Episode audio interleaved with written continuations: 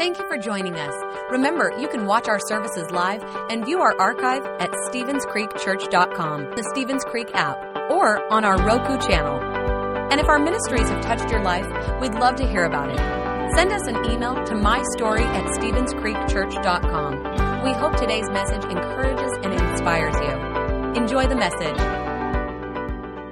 Well, good morning, everybody. Welcome to the Creek. It is great to see you today. We're kicking off a brand new series, as Robert just told us, called Stressed Out. How many of you, at some point in your life, would say, I was completely stressed out? Anybody? Yes? All right, all right. Well, a lot of us, a lot of us carry this, this stress, and it's a pretty normal thing. I think that we live in a world where there is just a ton of stress and chaos and anxiety and and life just keeps getting busier and busier. From the time that you wake up in the morning and your phone is buzzing and you're checking your phone and there's, there's stuff to deal with there, and then you turn on the morning news and it's all this chaos happening all over the world to the, the busy, frantic pace of life. And if you're getting kids ready in the midst of that, man, that's a whole extra la- layer of stress. And by the time we get to our pillow at the end of the day, it's like our head is still spinning with all of these anxious thoughts. And we just think that that's a normal way to live. In fact, we don't know any different. It's kind of like a fish in the ocean doesn't even know that he's wet.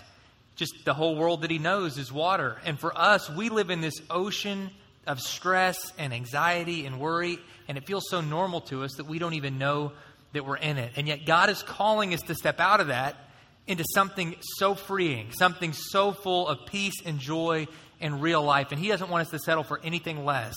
And that's what we're going to be talking about over the course of these next, next three weeks. Because when it comes to, to stress, anxiety, God's word sums it up in this, this one little verse in Philippians, which simply says this Be anxious for nothing.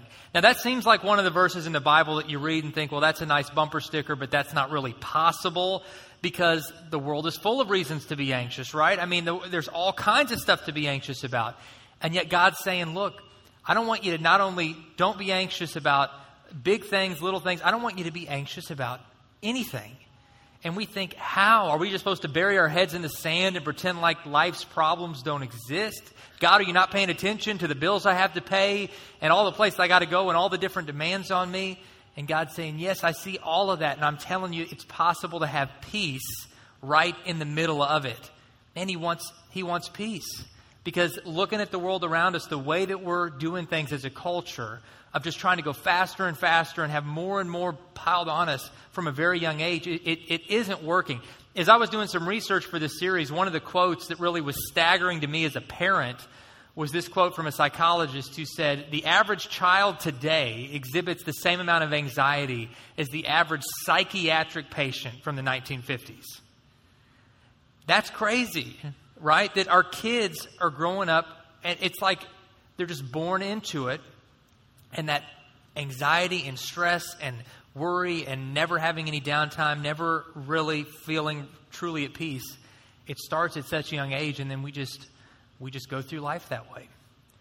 Now, there was a, there was a book that kind of helped inspire this series. It's a book I read recently by Max Lucado, and it's called Anxious for Nothing, which is the, the title of this first sermon in the series. And it's a book I encourage you to read. One of the quotes in it that Max said, he said, the presence of anxiety is unavoidable, but the prison of anxiety is optional. And what he was saying is, you're going to live in a world where you can't control the fact that there's anxiety and stress all around you. But you get to control the thoughts that you choose to focus on. Centuries ago, the theologian Martin Luther said it this way He said, You can't keep a bird from flying over your head, but you can keep it from building a nest in your hair. And he was talking about our thought life. You can't control what thoughts shoot through your brain.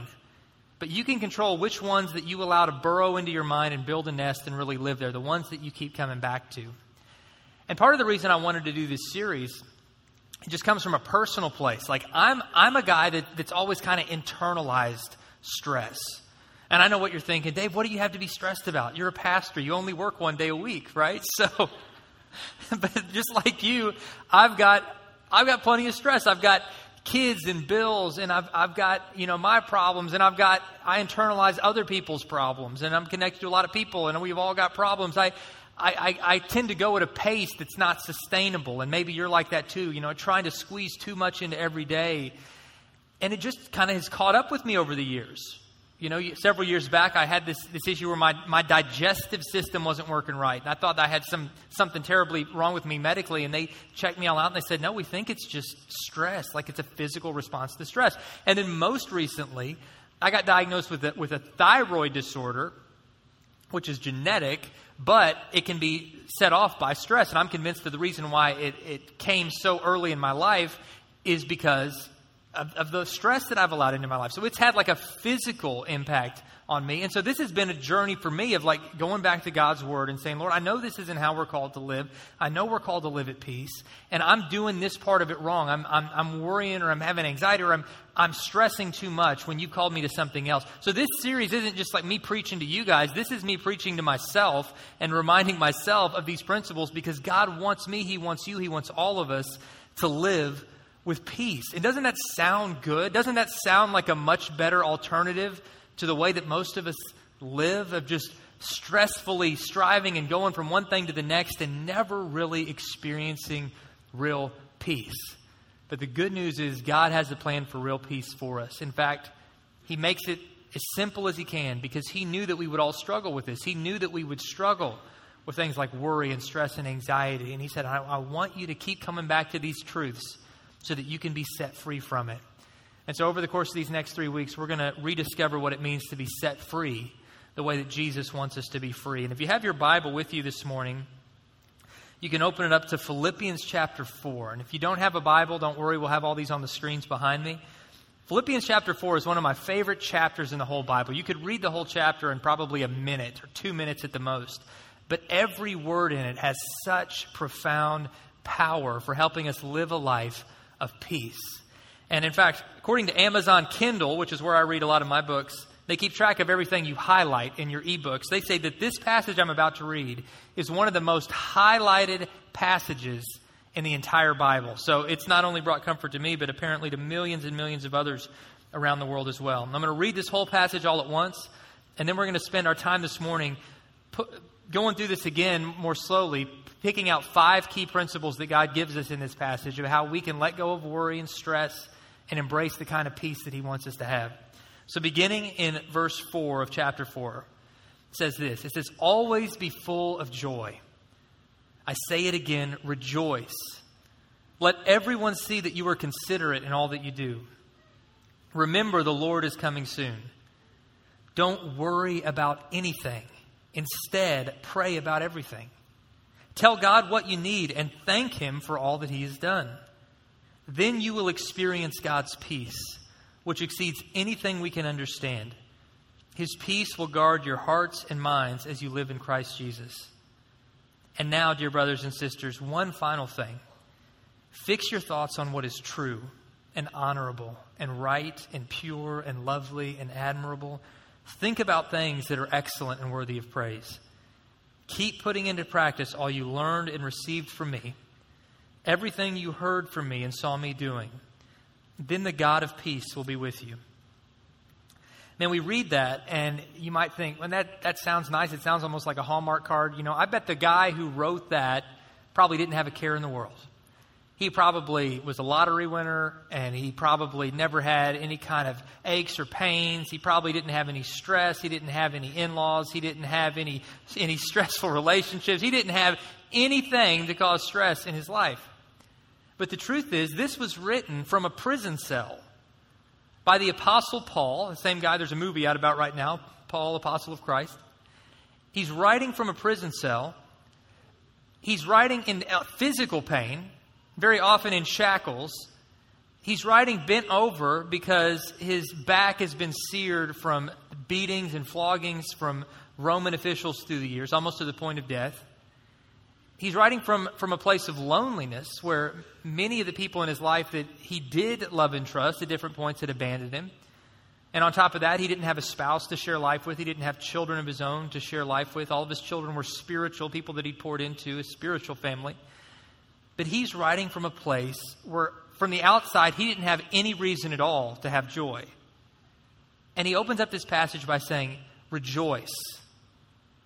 I'm going to say it again. He repeats it. I say it again. I want you to rejoice. I want you to be joyful, whatever situation you're in, because Paul had understood that happiness, real joy, isn't the result of our external circumstances, things that are fickle, things that change, our mood. It's rooted in something that's unchanging. It's rooted in Christ. And because of that, whatever Paul faced in his life, he saw the good in it. He saw God working in it. Where he looked at this prison cell and instead of thinking, man, this place is terrible, he thought to himself, God, what a gift. You've given me this nice, quiet, uninterrupted place where I can write these letters. Thank you, Lord. Instead of seeing a prison guard, somebody watching over him all the time, he thought, God, great. It's, it's somebody who doesn't know you yet that is stuck with me all day that I get to tell them about you until they finally get your grace and how good it really is. They kill him. They say, God, well, Paul, we're going to behead you. We're going to cut your head off. He's like, great, because for me to live is Christ and to die is gain. I'm ready. I'm ready to go. Like, fine, we'll let you live. He's like, great, there's so much more I can do here to encourage the brothers and sisters. It's like, you, what do you do with a guy like that? You can't steal the joy of a guy like that. And it wasn't this blind joy where he just went, went through life laughing all the time or putting his head in the sand of the problems. He was living those problems. He was living those struggles. There were sleepless nights. There was tears. There was pain. But in the midst of it, he never lost sight of the truth that, that can set all of us free. And it's that in this life, through Christ, all of our struggles are temporary and all of our joys will be eternal. And it was that truth that kept him full of joy, full of peace, when he had every reason in the world to stress and to doubt and to feel sorry for himself. And so I think that we can learn so much, not only from the fact that the Holy Spirit chose Paul to be the one to give us this message, but because Paul lived this out in a, in a way that so few have. So we don't need to feel victims to whatever situations and struggles we're in. And God sees your struggles and He cares deeply about it. He cares about, about that pain that you're, you're carrying, about those prayers that you're praying that haven't yet been answered the way that you want them to. But He also wants you to have peace even while you're waiting for the situation to change because real peace isn't the result of your situation, it's the result of your Savior. And when we can discover that, it'll set us free, whether we're in a prison cell or on a mountaintop or somewhere in between. So, here are five principles that we can apply from this passage. And if you're filling in the blanks in your worship guide, we've got some fill in the blanks for those of you who like to learn that way. And so here's the first one. First thing that we do to combat worry and stress and anxiety in our lives worship when you feel like worrying. He began this passage, Paul did, by saying, Always be full of joy in the Lord. Again, I say rejoice. That's an act of worship, that's an act of praising God. He says, Don't just praise God when you feel great. But it's even more important to praise God when you feel like worrying. Because here's the, here's the, the, the truth in that worship and worries can't coexist.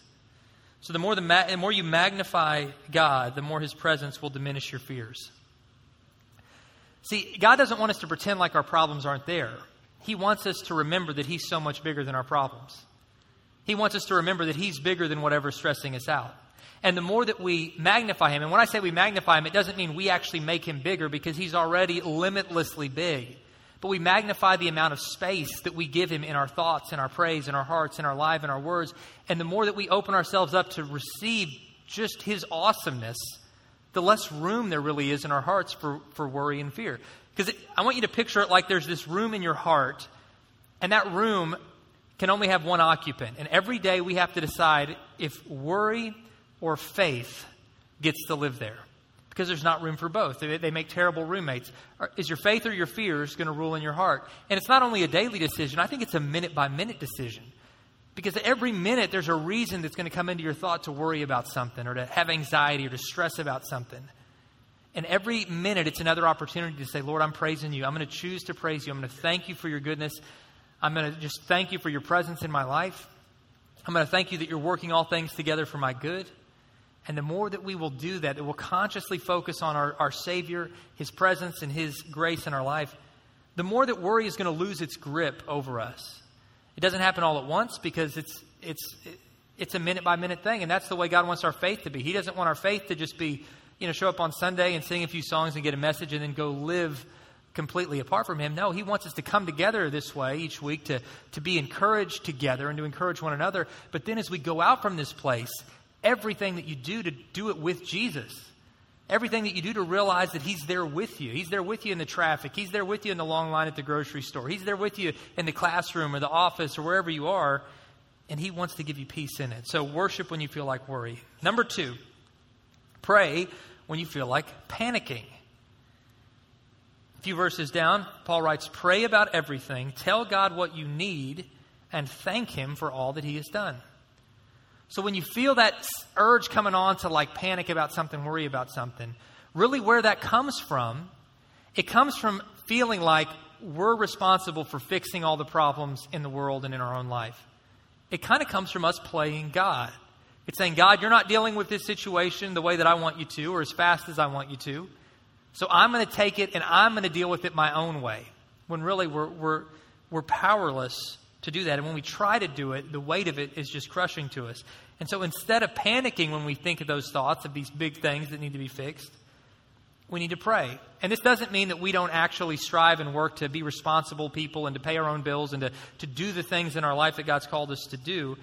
But it means we realize we don't have to do it all in our own strength. That He is the one there with us, guiding us.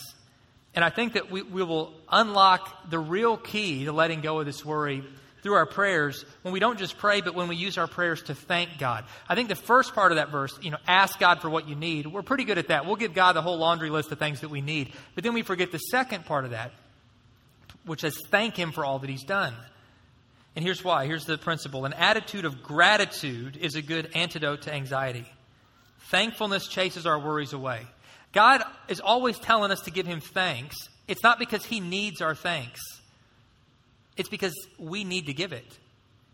Have you ever noticed that it's almost impossible to be thankful and stressed at the same time? Like, I want you to try it. Like, the next time you're feeling stressed, I want you to just start listing out, out loud, things that you're thankful for. I want you to start listing out prayers that have been answered. I want you to start listing out things in your life that you have right now that, that there was a time when you really, really wanted. Maybe it's a job. Maybe it's a vehicle. Maybe it's a spouse. Maybe it's children. Maybe it's the fact that your children finally grew up and moved out and you have your house back. I mean, whatever it is, we've always got this reason to, to give thanks. But what we tend to do is instead of focusing on all the reasons we have to be thankful, we focus, as soon as we get the thing that we've been praying for, our mind immediately doesn't go to gratitude, it goes to the thing we think we want next. And this has always been how it's been because, you know, we're all pretty selfish by nature. There's a story in the, in the Gospels of 10 lepers that came to Jesus. Leprosy was like the worst thing you could have in the ancient world. It was a highly contagious disease, it was fatal. Your body slowly rotted away. It was contagious, so nobody wanted to be around you. In fact, you had to live alone or with other lepers. You had to shout the word unclean whenever you came in public so people would scatter away from you. It was the worst thing imaginable. It was painful. It was isolating emotionally, physically. It was terrible. And so these 10 lepers see Jesus and they, they call out from a distance, you know, begging him to heal them. This is the one thing they prayed for. This is the thing that for each of them, I'm sure they would have said, if, if I could just have a miraculous healing from this, I'd spend the rest of my life grateful. I would just spend the rest of my life praising God. I wouldn't want for anything else. And Jesus gave them their request. He said, okay, you know, go show yourselves to the priest that you're healed. Now, the way he healed them, it was, it was miraculous in its own way. He didn't heal them right away. He made them step out in faith. He said, Go and show the priest, which was part of the custom. Then you had to have the priest sign off that, okay, you're healed, you can re enter society. But he made them go walking to announce that they were healed before they were healed. So they had to step out in faith, believing the miracle would happen as they went. And I think God does that a lot. We're say, we say, God, do the miracle and then I'll go. He says, No, go and then you'll see the miracle. Go and then, then you'll see my work. He, he, he always uses our faith to activate his work. So they go, and on the way, they're healed. And what happens? You think that all 10 would say, Oh my goodness, we're healed. Let's, let's run and just hug Jesus and praise him. This is the one thing we've prayed for all of our lives. But the Bible tells us what happened instead is that nine of them just ran off and, and did their own thing. Nine of them, they, their minds didn't go to gratitude, their minds instantly went to all the things they wanted to do next. And one of the ten turned back and ran to Jesus and praised him and thanked him. And Jesus commended him and he praised him, and, and, and that guy received really the true blessing for, for having gr- that attitude of gratitude. But Jesus also asked, Where are the other nine? Didn't I heal 10 of you guys? 90% of you didn't have any gratitude? And I think that I know I've been, and I bet you've been at times too, part of that ungrateful 90%. We get the very thing that we think, if I had that, then I'll never ask for anything else. I, will just praise God. And not only do we not thank Him, but our mind just instantly goes to the next things that we think that we want. And it puts us on this treadmill of never experiencing contentment or joy or peace because we're always thinking we've got to get that next thing. I've just got to get that next thing, that next thing, whatever it is. And we spend our whole life climbing up these ladders and racing through life trying to get that next thing. When Jesus is saying, slow down, have, have gratitude, have praise, come and just rest in me and with me. And then you'll experience true peace. You'll experience a blessing that's far greater than all those things that you're striving for. And so when you feel like panicking, pause and praise Him, thank Him.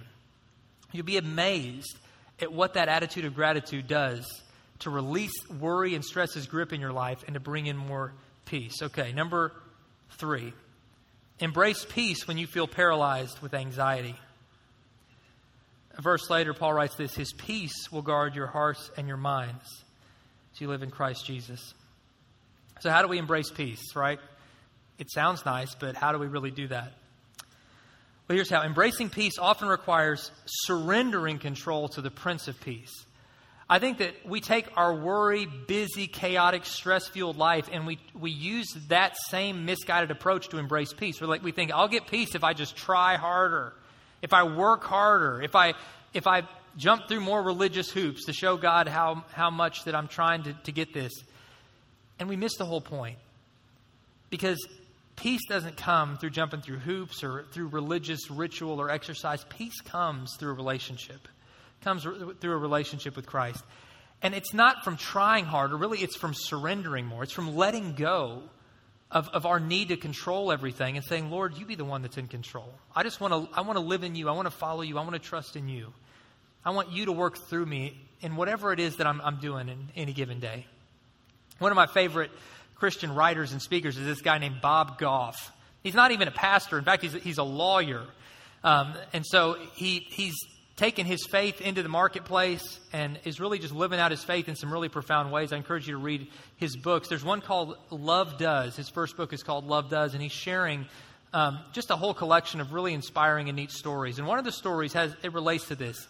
He says that when he's training his clients to go into a high stress situation like a deposition, or, or they're, they're going to have to sit on a witness stand and be grilled by a Uh, by a prosecuting attorney, or, or they're going to have to sit in a boardroom with a whole bunch of suits staring back at them with all this pressure. He said, This is what I want you to do.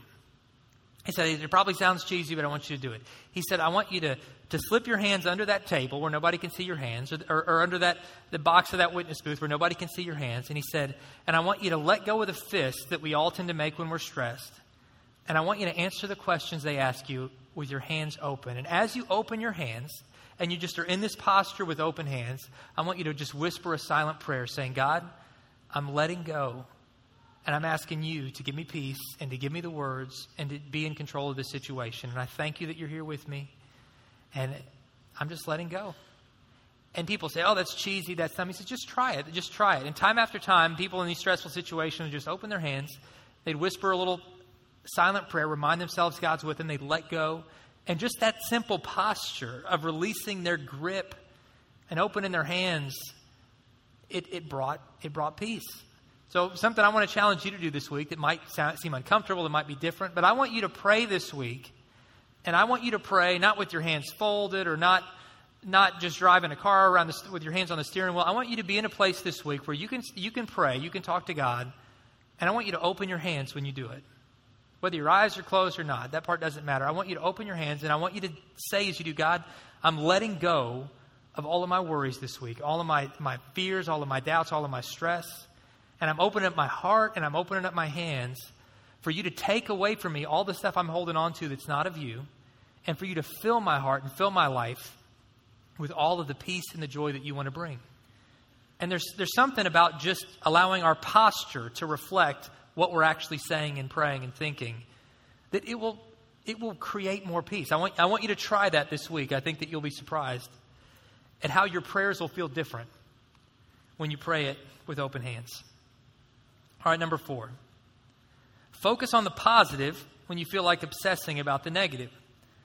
Philippians 4 8, one of the verses we looked at, said this Fix your thoughts on things that are excellent and worthy of praise. Really, there was a whole long list. Things that are noble and beautiful and excellent and praiseworthy. There was a whole list. But what Paul's saying is, I want you to focus on the good. Because here's why your focus will eventually shape your feelings. Now, this principle on the surface, it, it, it feels like, well, isn't that just kind of like self help, the power of positive thinking? It, it's so much more than that. There is a deep and eternal spiritual principle at the heart of this. God is saying, look, your mind is a powerful thing. The Bible says, as a person thinks, so they become, so they are. Your th- everything we do, good or bad, begins in our mind. Every positive choice, every sin, it always begins in our mind. And so, what are you choosing to focus on? Because that is going to seem bigger. I won't, I won't do it right now because I did it a few months ago, but just to recap it, I did an exercise a while back where I said, I'm going to give you five seconds to look around this whole room, see how perceptive we are, because we all think we see reality the way that it is. But usually we have blinders on. I said, So this is what we're going to do. I want you to look for every red item you can see in this room and see how many you can count in five seconds. And I would say, Go. And I'd count to five, and people would look around. They'd see red exit signs. They'd see red shirts. They'd see red purses and red shoes. And I'd say, Now stop. Close your eyes. And they would close their eyes. And I'd say, Now let's see how perceptive you were. Out loud, I want you to tell me everything you just saw that is the color blue. And there'd be silence. People would laugh and they'd open up their eyes and they'd look around. And it was like it had magically appeared. There was blue everywhere. There was actually more blue than red blue shirts, blue purses, blue signs, blue lights.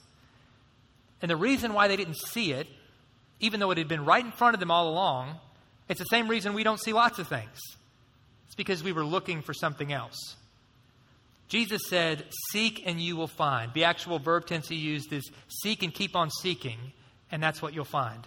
Knock and keep on knocking, and those are the doors that will be opened. So the opposite of that has to be true as well, right? Whatever you're not seeking, you're not likely to find. Whatever doors you're not lo- knocking on, they're not likely to be opened. So if you go through life and all you look for are problems, it's all you will see. If you go through life and all you look for are reasons to be stressed and reasons to be fearful and reasons to, to, to have anxiety, it's all you'll see.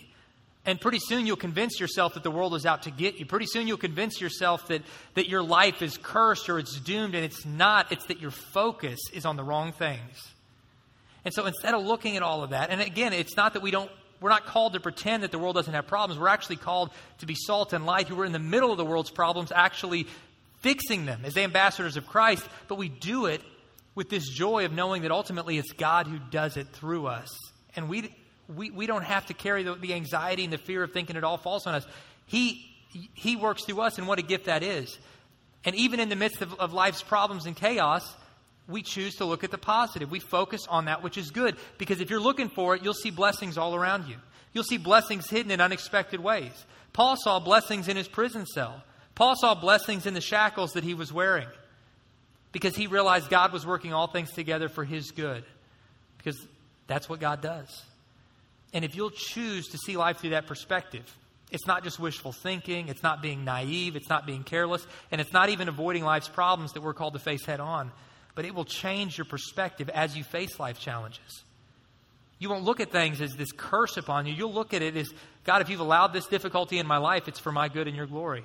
I know my struggles are temporary, my joy is eternal. If you're allowing me to go through this hardship, it's because there's something in this situation that you're going to use to bring about something good in me or through me. And even though I might not fully see it on this side of heaven ever, I thank you for it. I praise you for that difficult person you've allowed into my life and help me to love them the way that I should. I thank you, Lord, for this difficult medical situation that I'm facing right now. Because I know that just like Paul had a thorn in his flesh, that God, through that difficulty, your grace is going to be more and more present in my life as I lean on you more and more. I know that with every situation I'm facing, the good I can thank you for, the difficult I can thank you for as well, because you're working good in all of it. And if you'll take on that perspective, there's no situation or circumstance in life that will ever truly hold you down. Yeah, you're still going to have tears, you're still going to have hard times, you're still going to have struggles, but you will never lose hope. You will never be crushed by it because you know that the Lord is carrying you through it. So that was number four. Number five. It's basically to do all these things we've talked about, all these things from this passage, and do them consistently. And this is, I think, the one where we, we give up too easily. We'll try these, these principles. We'll, try, we'll, we'll hear a sermon. We're like, okay, I'll try that. And we'll try it for about five minutes. And then by the time we hit traffic in the parking lot, we're already cussing at people again. And it's like, well, we've slowed down. We've, we've missed the point. We've got to keep putting this into practice. So that's number five. Keep going when you feel like quitting. That passage ends with this keep putting into practice all that you learned, all that you heard, all that you saw. Keep doing these things. Don't let it be like your New Year's resolutions. Like, I'm going to get fit this year. And, you know, it's a, it's a week in the gym, and week two, you're back at Krispy Kreme. I've been that guy, you know, like many Januaries. But it's any real change, it comes through consistency. So we, we've got to do these things over and over. Don't just say, well, I, I tried those principles for two hours and I'm still stressed, so forget it. You know, I'm, I'm done. It's like, no, we, we've got to we've got to unlearn. It takes a while to unlearn long-standing habits. It takes a while for for the full full blessing and benefit of a new way of thinking and living to really take root in our life. But when you're putting these principles into practice at first, it's like your soul is is putting down roots in God's word. And you don't see roots because they're below the surface. You only see the plant or the tree that grows above the surface, but the roots are what give it strength.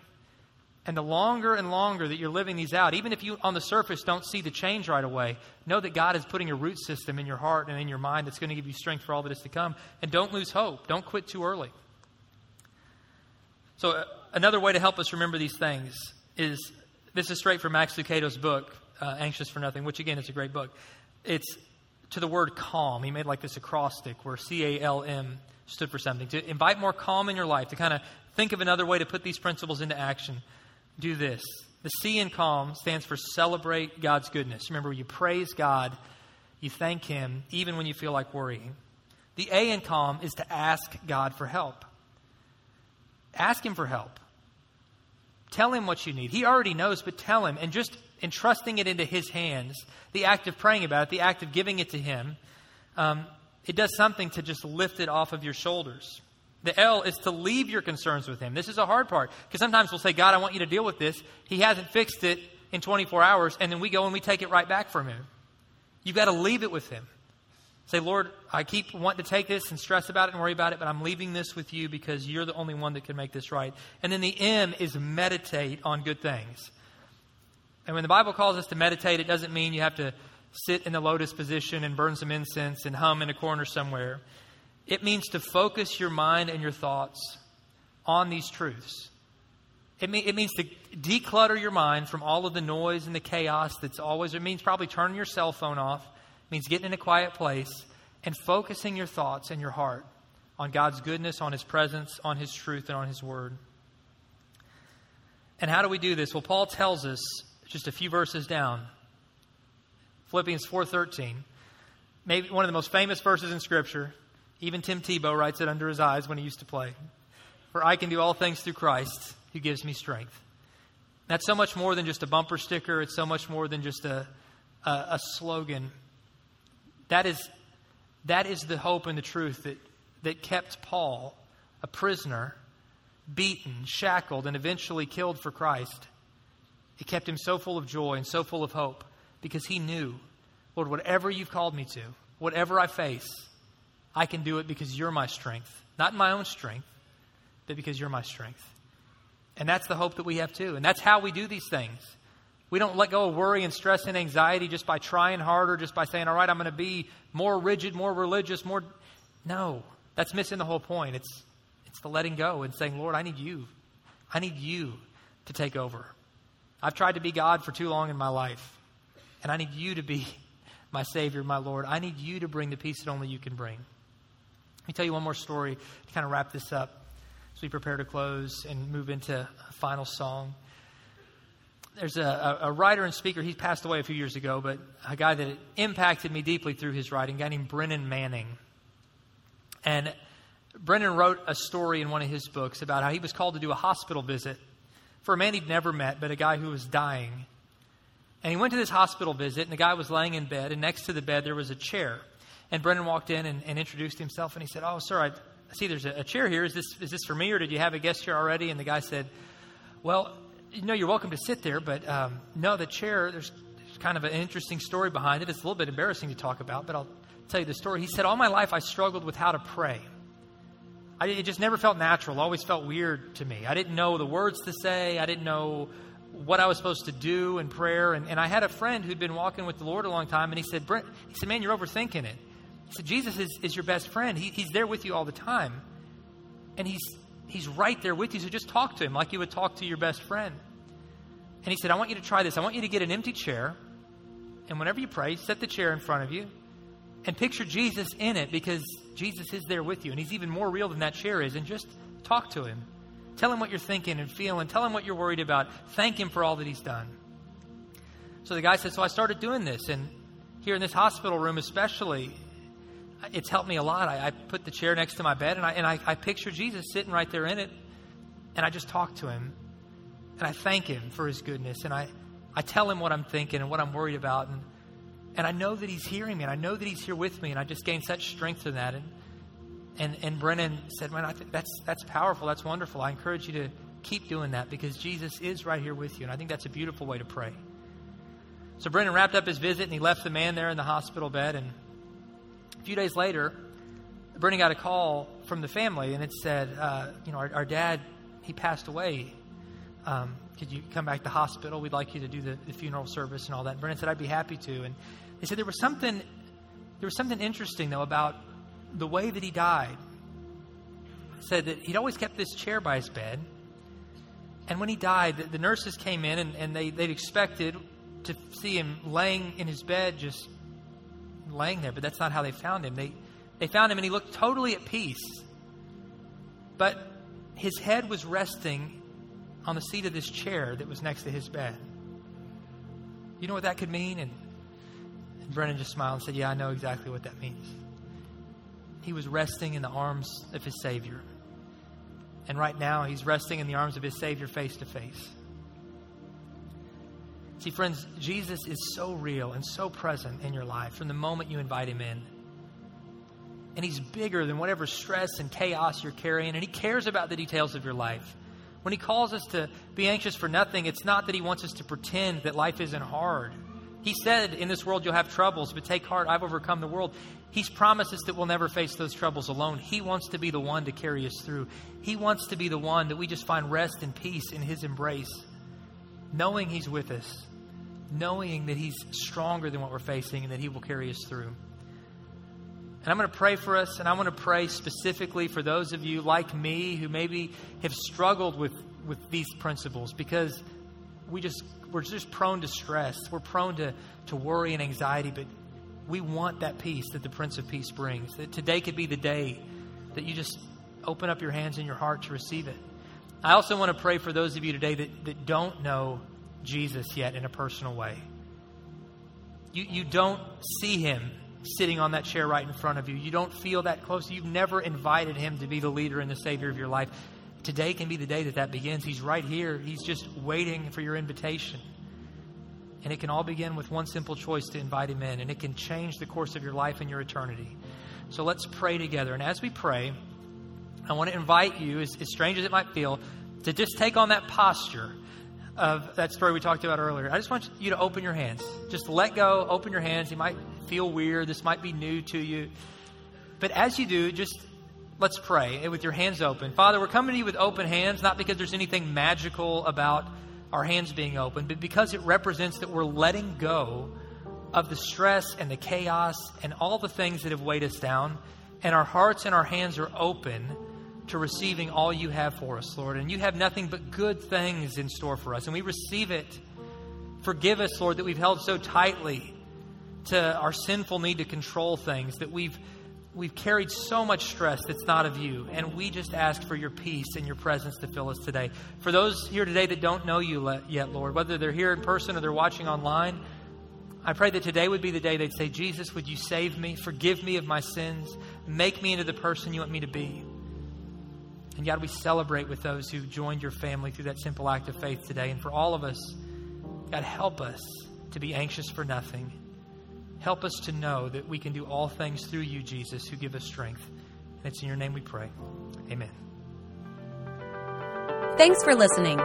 If you would like to help support the ministries of Stevens Creek Church, please go to StevensCreekChurch.com and click the Give button. See you next time.